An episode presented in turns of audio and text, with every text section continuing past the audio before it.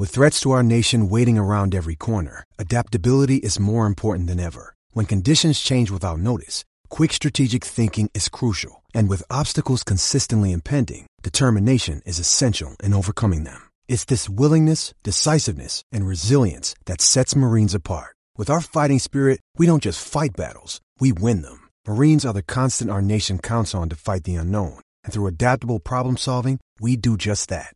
Learn more at marines.com. Braden Ingram, Channel 9 sports reporter, has been down has been down at Arden Street to North Melbourne training today. Todd Viney, I understand, has had a press conference. Uh, Braden, welcome to the program. Uh, great, great to have you on. I appreciate it.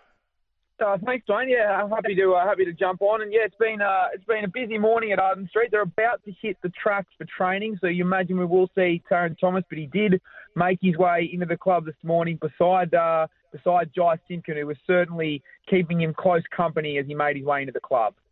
And Todd Viney addressed the media. So what did Todd have to say?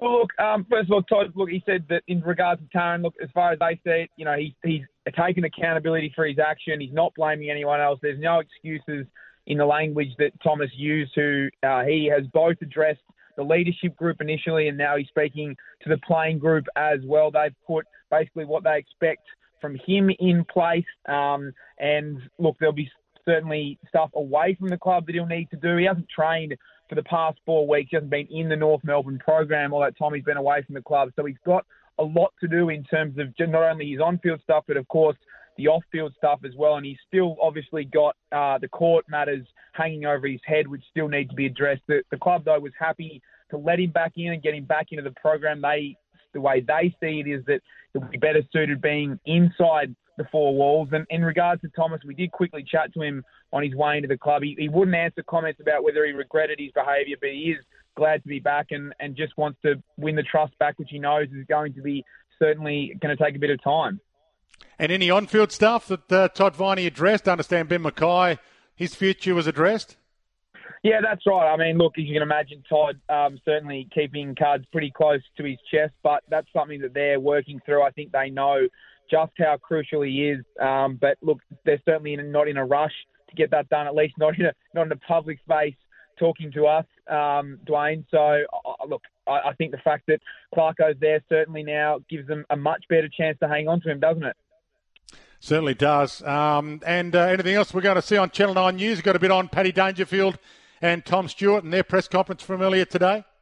Yeah, that's right. I mean, look, just in regards to Paddy, I mean, I think this is kind of the cherry on top, isn't it? You know, he, he had the, the, the premiership missing until last year. He's got that in the in the cabinet. The, the amount of all Australians, the Brownlow, and I guess this is just the the icing on the cake that will um, cement him um, as one of the all-time greats. And then you look at as well Tom Stewart, obviously three years younger, almost like a bit more of a spiritual leader, isn't he? We've seen that before. Just he is very much heart and soul. And I think I don't know if you've seen the Show Me the Money Two documentary yet, uh, Dwayne, but just you, you see in those moments in regards to Paddy Dangerfield, just how he, he recruited Jack Bowes and talking about the heart and soul of the club and the history, and uh, you know they, they, they bleed the hoops those boys. So you, you can't really be in any better hands than Paddy Dangerfield and Tom Stewart.